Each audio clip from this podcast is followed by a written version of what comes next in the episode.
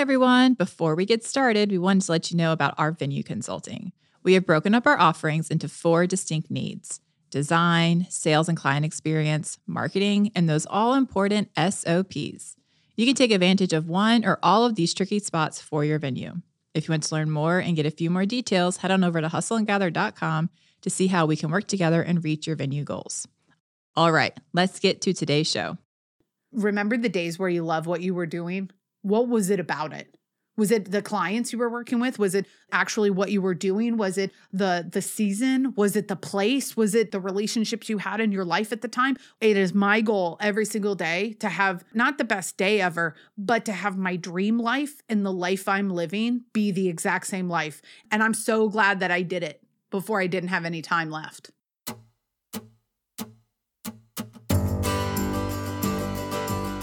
Welcome to Hustle and Gather, a podcast about inspiring the everyday entrepreneur to take the leap. I'm Dana. And I'm Courtney. And we are two sisters who love business.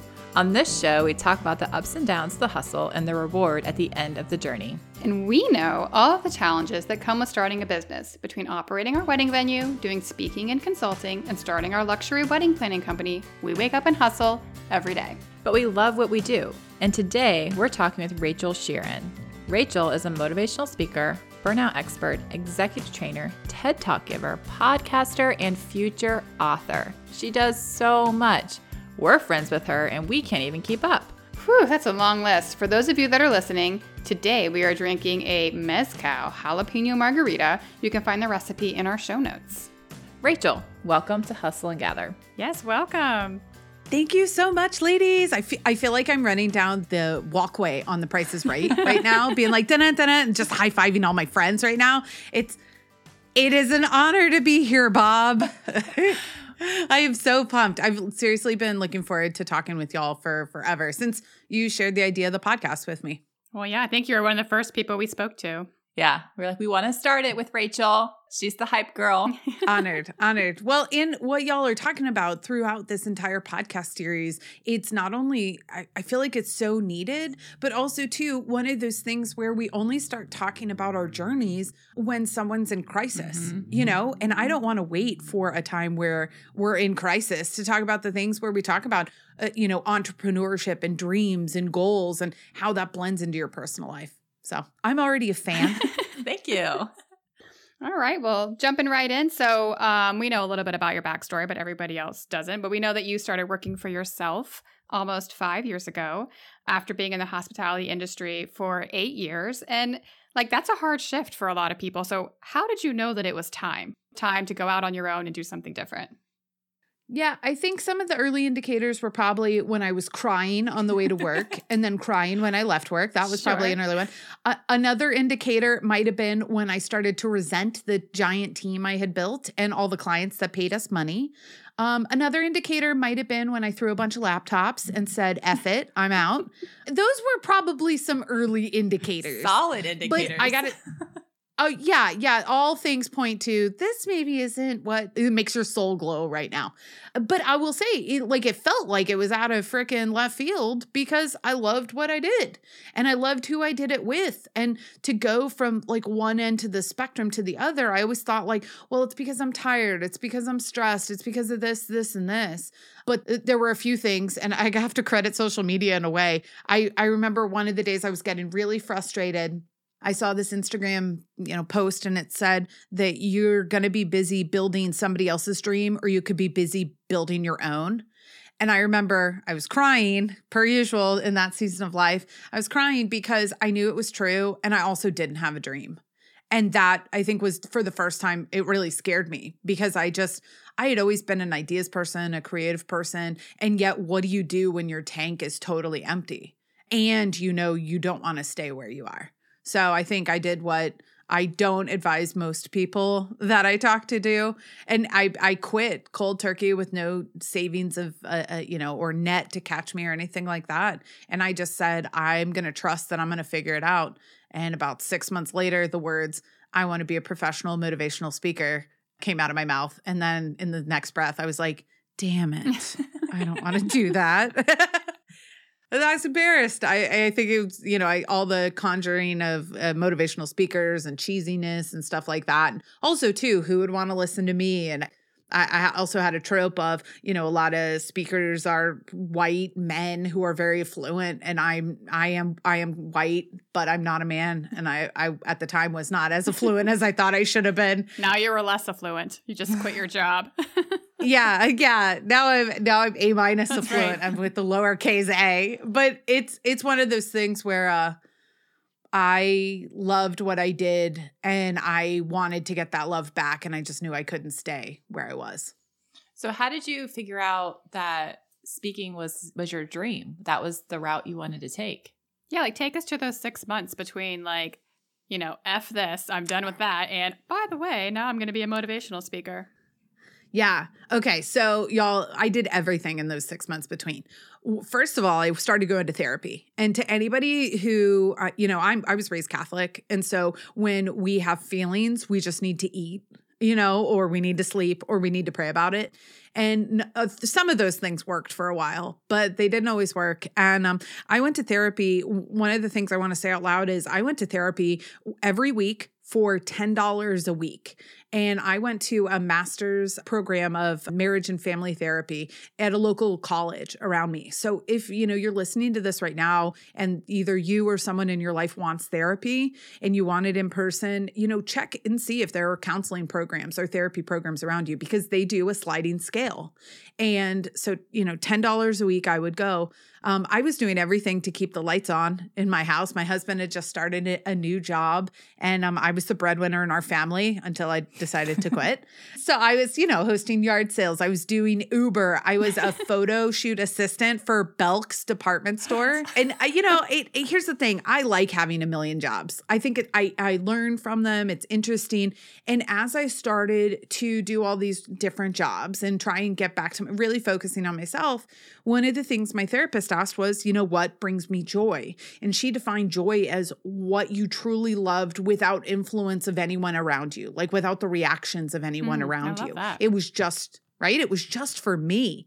And I mean, ladies, I know you all are parents. When's the last time the words just for me came up in your thought process? It doesn't. It, you know, typically not especially in events and hospitality where we're thinking of the others and we're thinking of the team and the guests and we're thinking about the bogeys, you know, the people at like weddings or events that either shouldn't be there or were definitely overserved or whatever, you know. But long story short is when I st- thought about joy, I was blank. I was like frighteningly blank for weeks. And I started to think about a band I loved growing up and the way the singer it was yes i liked the music but it was what the singer said between songs that I loved. It was about believing in yourself and being yourself against the odds. And, you know, like eh, there was a line in one of the songs I always resonated and it. It said, Reasons, not rules, make you strong. And I thought, yes, because I came from a world of rules and I was searching for all the reasons for these.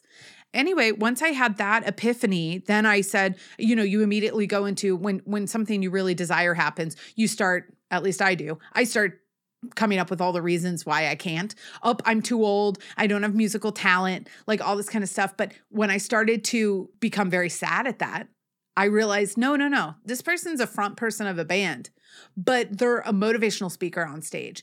And what I started to do was take an idea from what I had done. I'd started doing some sales consulting for women creative businesses. And in one of the exercises, isn't it funny that we teach what we really need to know? Mm-hmm. In one of the exercises, I have them draw a Venn diagram of three circles overlapping. In one circle are all the skills that you have, tangible skills. And this would be like marketable skills like selling or training, you know, team building. Uh, then you have your dream circle, like your passion circle. This is like, I just, I love this. And like, and you suspend all these ideas of what you think is marketable. Forget about it. I mean, the Kardashians make millions and billions of dollars a year. Anything is possible. Full, full stop. And then you look at this third circle, which is how do you want the world to be different? And to me, one of the things that that allowed me to do was to look at, you know, um, I, I loved always presenting. I loved training. You know, every job I went to, I was inspiring people, making people laugh, helping people be confident and emboldened. I mean, you know, like these things were not by chance, they were by me. And I started to really own that. And then when I thought about the world I wanted, I was really angry for a long time at the owners of the catering company I'd left because what I thought and what I blamed him for for a long time was he took something I loved and took it from me, that he didn't support me enough that I could love it. And when I think back now, and this Venn diagram helped a lot, I didn't want anyone to have to rely on someone else to save them from burnout especially entrepreneurs that put their all into what they do. And that's how I felt as an employee. I was in, in the executive leadership and I treated that business like my own. And here's a real fact that's so hard for me even today to accept, but work will never love me like I love work. And I'm okay with it now. I go in eyes wide open. But that's how I, I made the leap. There's so many nuggets. Like I have like a whole page of things that are amazing. But I think what is so resounding in me is that what you said, like what you truly love is you love it when for those that who aren't around you essentially like you and I and I feel like in a world where we are so visual and our whole world is on display and there's a lot of times you make decisions because you're like how is that going to look to the outside world how is that going to look on my Instagram feed on my Facebook feed or whatever or and you're afraid to say well i've had this dream because you're afraid of the critic that's going to come after you. And so you squash that love and you squash that dream and you squash it because you're like well i just maybe it isn't real because everyone around me is going to judge me. That's an amazing thing to realize and to, to come to. I think too like like i really resonate with that as well like the therapy what do you what you truly love when you're not influenced by others. And I think when you're in such like a burnout and like beat down state of just survival, it's hard to even put words to that. I've been through lots of couples counseling and I remember one time in a particular low point, the therapist asked, "What would this relationship look like when you knew it was going well?" Right? Like when you knew that things were going the way that you wanted them to go. And I sat there and I stared at her and I was like, I have no idea. Like literally, I have no idea. I've just been putting one foot in front of the other and I haven't thought about what good looks like. I just thought about what now looks like and survival. And you get in that point of survival and you stop looking forward.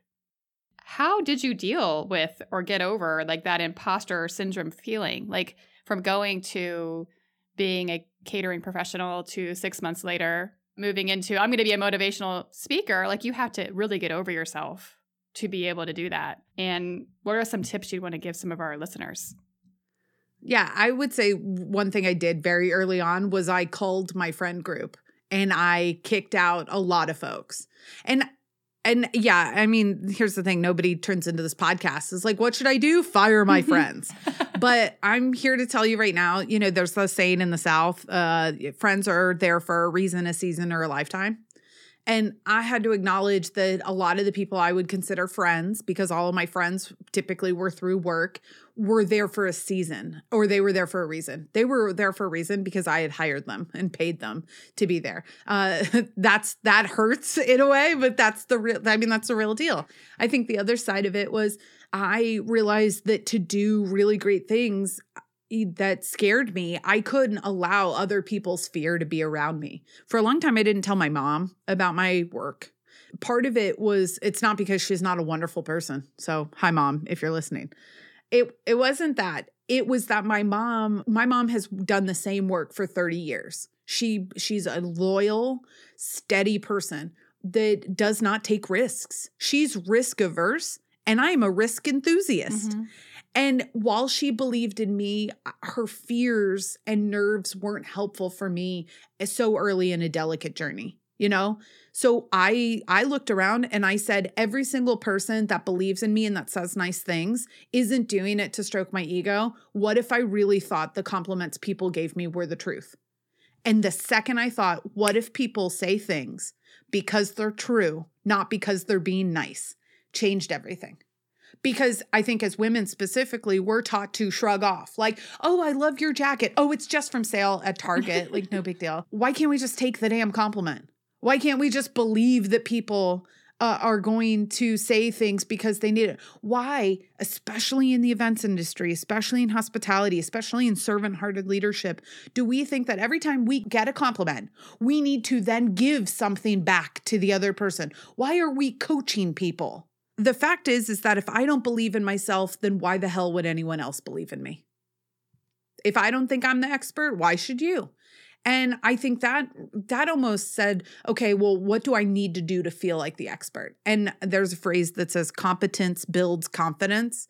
I challenge everybody if you don't feel like you're the expert in whatever you do, find a mentor, find education, go out and read the books, go to YouTube University. You don't have to spend a dime. Like, uh, really get information, build your confidence, right? And then on the other side is prove it with a sale. The first sale, the first keynote speech I was ever paid for, I got to speak at the Fairmont in San Jose, California. I rode in the middle seat, basic economy, last row of the airplane. I was so nervous. The stewardess, I'll never forget her, Janet, uh, Janet on American Airlines, she gave me all these bottles of Woodford Reserve, which was really nice, Yeah. you know, because I was so nervous and I get very uh, motion sick. So I was feeling, you know, the back of the plane is not the place. But you know what? I, I could pay for the ticket. And I want to shout out uh, Kevin Dennis from Silicon Valley NACE. He was the first person to ever pay me. He paid me $250 uh, plus travel to get on that plane. And y'all, the second I got that money was the second it proved that I was what I what I'd always dreamed of being, like what what I was going after. And if someone would pay me 250, that means they'd pay me 2500 and that means they'd pay me 25,000 too. It was just a matter of when I got there. Yeah. That's amazing. I feel like it's the, you kind of hit the nail on the head about it's all about your environment too. It's about what we decide to bring into our lives when we decide to believe about ourselves is really what we emanate. And like I I am a a huge fan of calling friend groups. I am a chameleon, so I can be nice to everybody and anybody, but there are very few people who actually know me, like fully know my fears, my desires, and know truly who I am because I don't trust that with everybody. And I don't trust my dreams and my wants, my desires with just a random Not person. everybody deserves your story, your honesty. That's such great advice because I feel like too, like my friends, they they are the ones that are my hype people. Like my best friend from college, like she sends me so much business because she's like, "You're the best wedding planner." I was like, I, n- "I didn't even plan your wedding. You don't know anything about my business." But she's like, "But you're doing it, so you're amazing." And I see all, I see what you're doing, and And what she really means is you're the best. Because Dana, if you became a realtor, you'd be the best. And like that's something that's in you. That's not something you do. right, it's so true. Whew. Going to I therapy today. That's deep stuff. Yes. Yeah.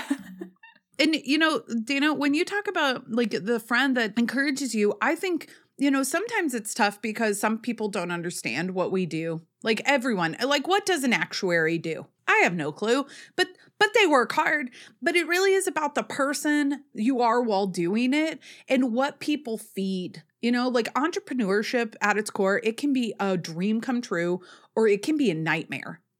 Or it can be Yeah. both. I mean, really honestly, it's both Yeah. But I don't need other people's nightmares coming in. I, I hang out with people who have dreams, you know, and whether or not, uh, you know, I have a friend of mine.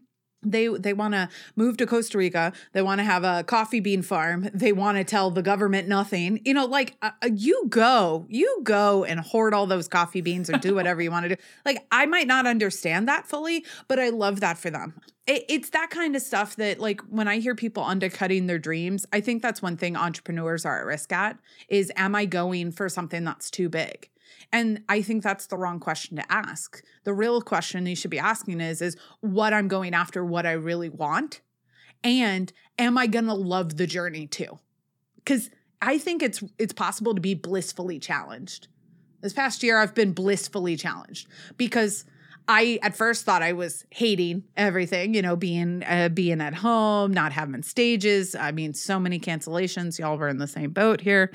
But then I started to realize I'm not here to be up on stage. I'm here to talk to people about burnout and loving their work and being massively successful. I could do that if I had a transistor radio. And so, this idea of like, are you going to be blissfully challenged? Are you going to look at the challenges that you have? I think that's a big I didn't realize when I started my business, but that has really made a lot of the difference in how much fun I'm having along the way. I just had this image of you in like some post apocalyptic world where you're on some transistor radio. Like, do you have your hacksaw ready for today? You've got this. You know, like Yes. the zombies are coming, but you are prepared. It is in you. Totally. If anyone out there is currently scripting for a comedic spoof on The Walking know. Dead, I am happy to be that uh, that person. Yes. transistor radio. Yes, I'm dramatic Mm. and I'm creative and I I live in a fantasy world occasionally for creativity and I do think about like god if if the odds were so stacked against us like who would I be and it it reminds me of a phrase my mom used to say about people who won the lottery it should say that money doesn't change you it just enhances what's already there Yeah. So true. and I think that's one of the things about entrepreneurship th- that it applies to because entrepreneurship feels like Mad Max mixed with Jurassic Park, Right. mixed with like the Wolf of Wall Street, mixed with the Titanic. You're like falling in love, and then all of a sudden, out of nowhere, there's a damn iceberg that you didn't even like. That wasn't even your responsibility, but now you got to deal with it. You know. But you were just standing on the bow of the ship, like live loving life with your arms open, not two hours I was the queen of the That's world. right. I know. It's ridiculous. It it is. It's fun. It's it's mostly a dream and it's sometimes a nightmare. Yeah, I I really I really resonate with that a lot. But like I for me, I am such a goal-oriented person. I like to know I for the longest time I made 1-year plans, 5-year plans, 10-year plans, and I quit doing that cuz it would just frustrate the hell out of me cuz I never it never happened. But I think one of the biggest things when I hear people talk about entrepreneurship is the fear of like they have a goal in mind, either never getting to it or it changing so drastically. And for me, I feel like I've always had an end goal. Like my end goal is to stop planning weddings and just be a support system. I want to hop in on some fun ones. I want to give some feedback. I want to like just be in that that role and same thing with like our the Bradford. Like I would love to just be a manager, uh, like a high-end manager where I don't have to talk to you every single day. She's saying like COO. Yeah, yeah, yeah. So like, but that end goal was supposed to be 2020, right? Like that was supposed to be it.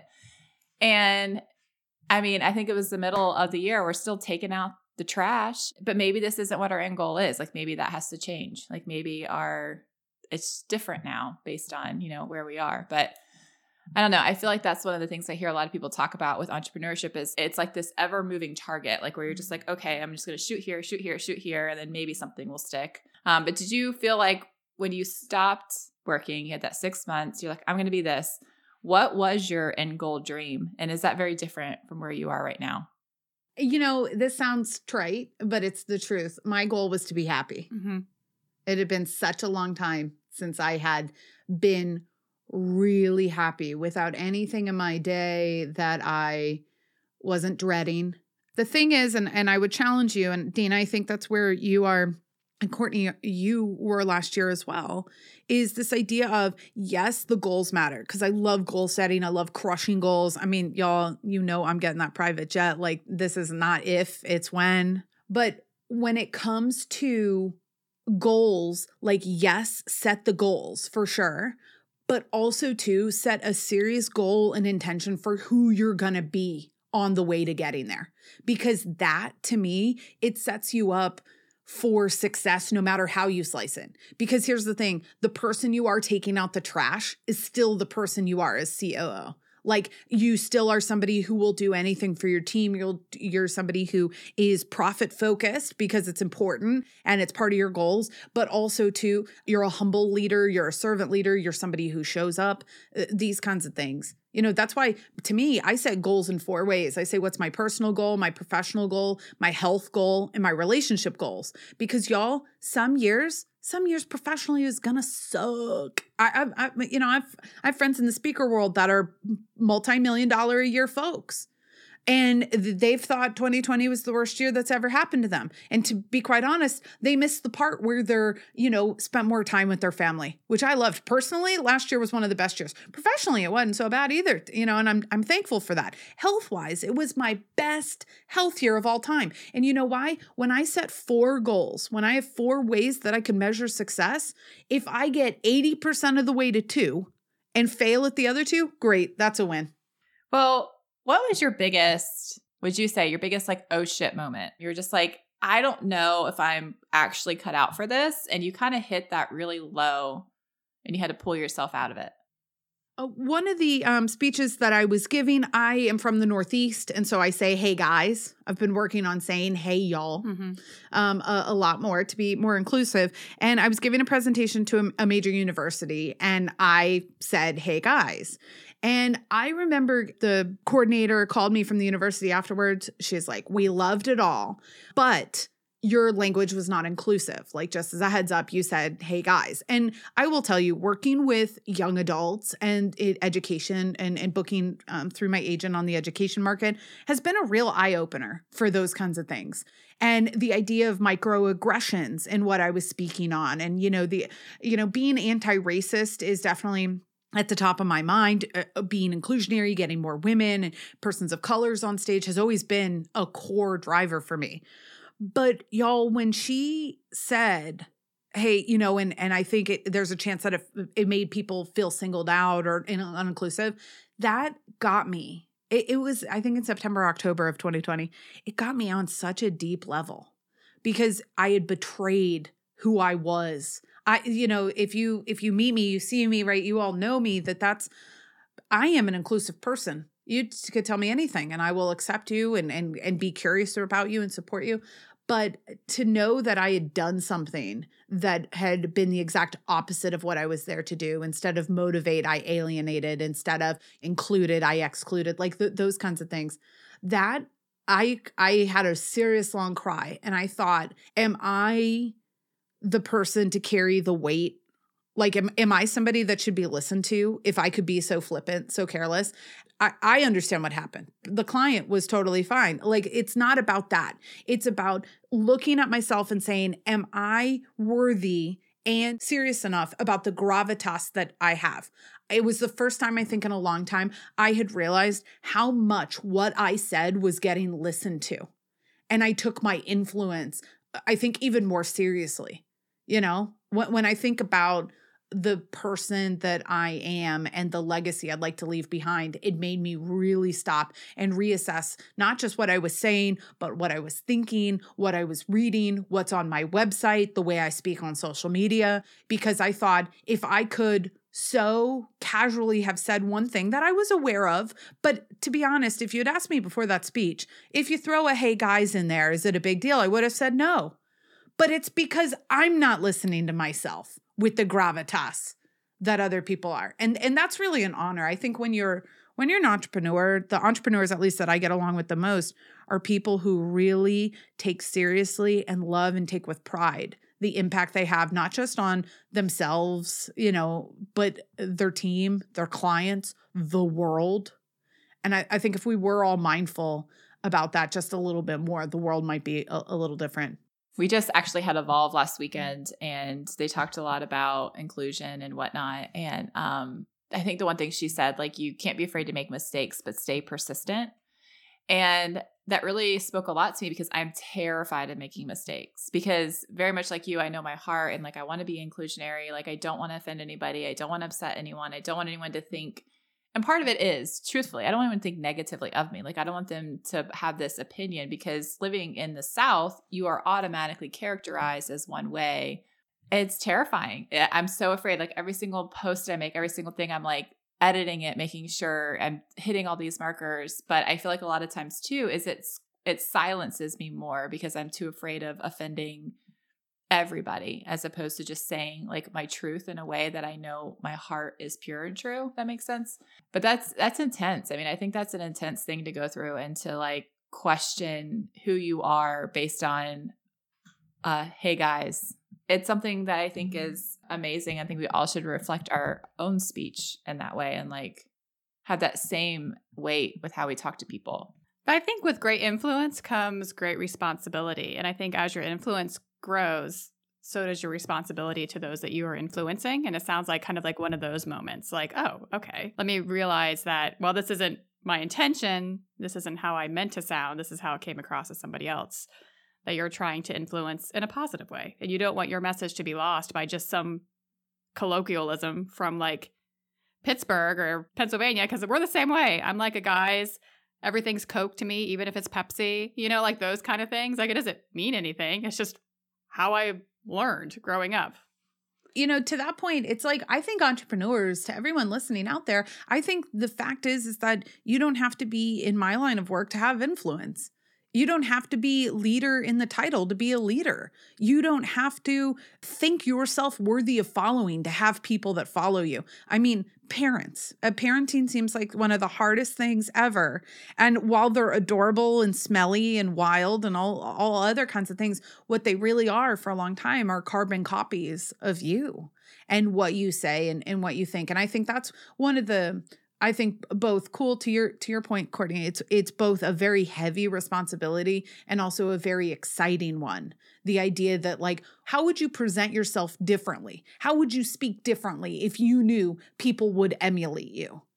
And to me, I think that's where we speak with kindness and love and encouragement and empowerment. You know, I don't think that people wake up in the morning being like, oh, I can't wait to dash someone's dreams today. right. Be super rude to them, scar them for life. Right. You know, no, nobody does that. But that happens through microaggressions and passive aggressiveness and sometimes straight out aggressiveness. But what I what I love, and I think this is a great like just takeaway point, is you have to be okay to make the mistake and let someone come back and tell you that maybe you messed up because that's the only way you're going to grow. It's the only way you're going to learn.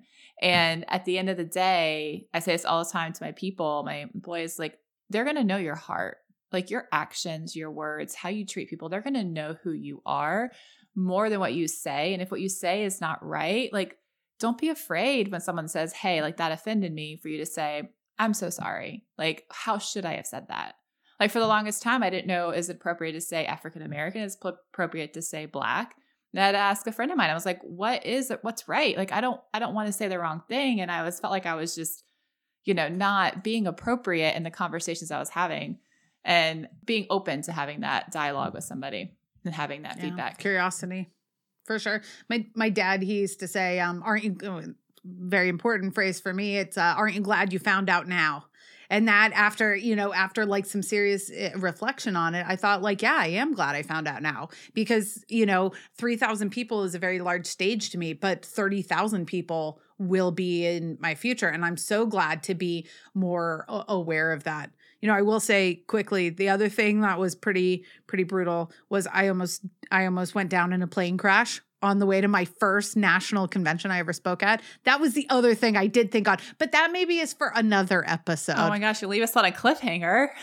yeah, that was a moment. Yeah, that that was a real moment. That was great. I arrived too, and the conference didn't have any AV for me. It was kismet. It was great. And you know what? That was one of the scariest days of my life. And I will say out loud, it was by far one of the best because it it really solidified that I loved what I was doing. And I think, you know, to end this episode, I would say, remember the days where you love what you were doing? What was it about it? Was it the clients you were working with? Was it the actually what you were doing? Was it the the season? Was it the place? Was it the, you know, the relationships you had in your life at the time? Was it this, you know, combination of everything? It is my goal every single day to have not not the best day ever but to have my dream life and the life i'm living be the exact same life. And i used to think it was you know going to be in some like mansion or something like that. Heck no i'm saving pennies for the jet. All right? We got we all right? I'll live in a brick ranch house all over the world. But it's this kind of idea of what is around you as you do it you know that's going to be if if you know getting some feedback and, and having me really reassess was one of the more challenging ones. I think almost dying was another one and it just made me solidify like yep mm-hmm, this is what i'm doing and i'm so glad that i did it before i didn't have any time left. But it has been so wonderful talking to you. I feel like you always just i have like just pages of like nuggets just to think on and so much inspiration and just really tangible ways to think about like your life I, I will just like to say that if you enjoyed this episode, this is what, you know, making sure your friend circle is supportive and looks like. Like, this is how uh, I walk away from speaking with you both thinking about so much and we pull so much from each other. I think that's where, you know, it is that like, I think about like people who climb cliffs, which is definitely not me. me neither. But I always think about like the person that like grips onto your wrist and pulls you up. It's like there's, there's, there's that security, but the person who's getting pulled up is really doing most of the work there. But that's what great friendships are like. And I'm really grateful. I think that's what we have. Thanks everyone for gathering with us today to talk about the hustle. To check out Rachel, visit rachelsheerin.com, listen to her podcast, F This S, or follow her on Instagram at Rachel Sheerin.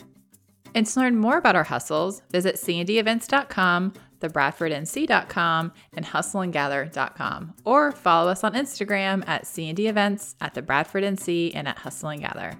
And if you like this show, be sure to subscribe and leave us a rating and a review. This podcast is a production of Earfluence. I'm Courtney. And I'm Dana. And we'll talk to you next time on Hustle and Gather.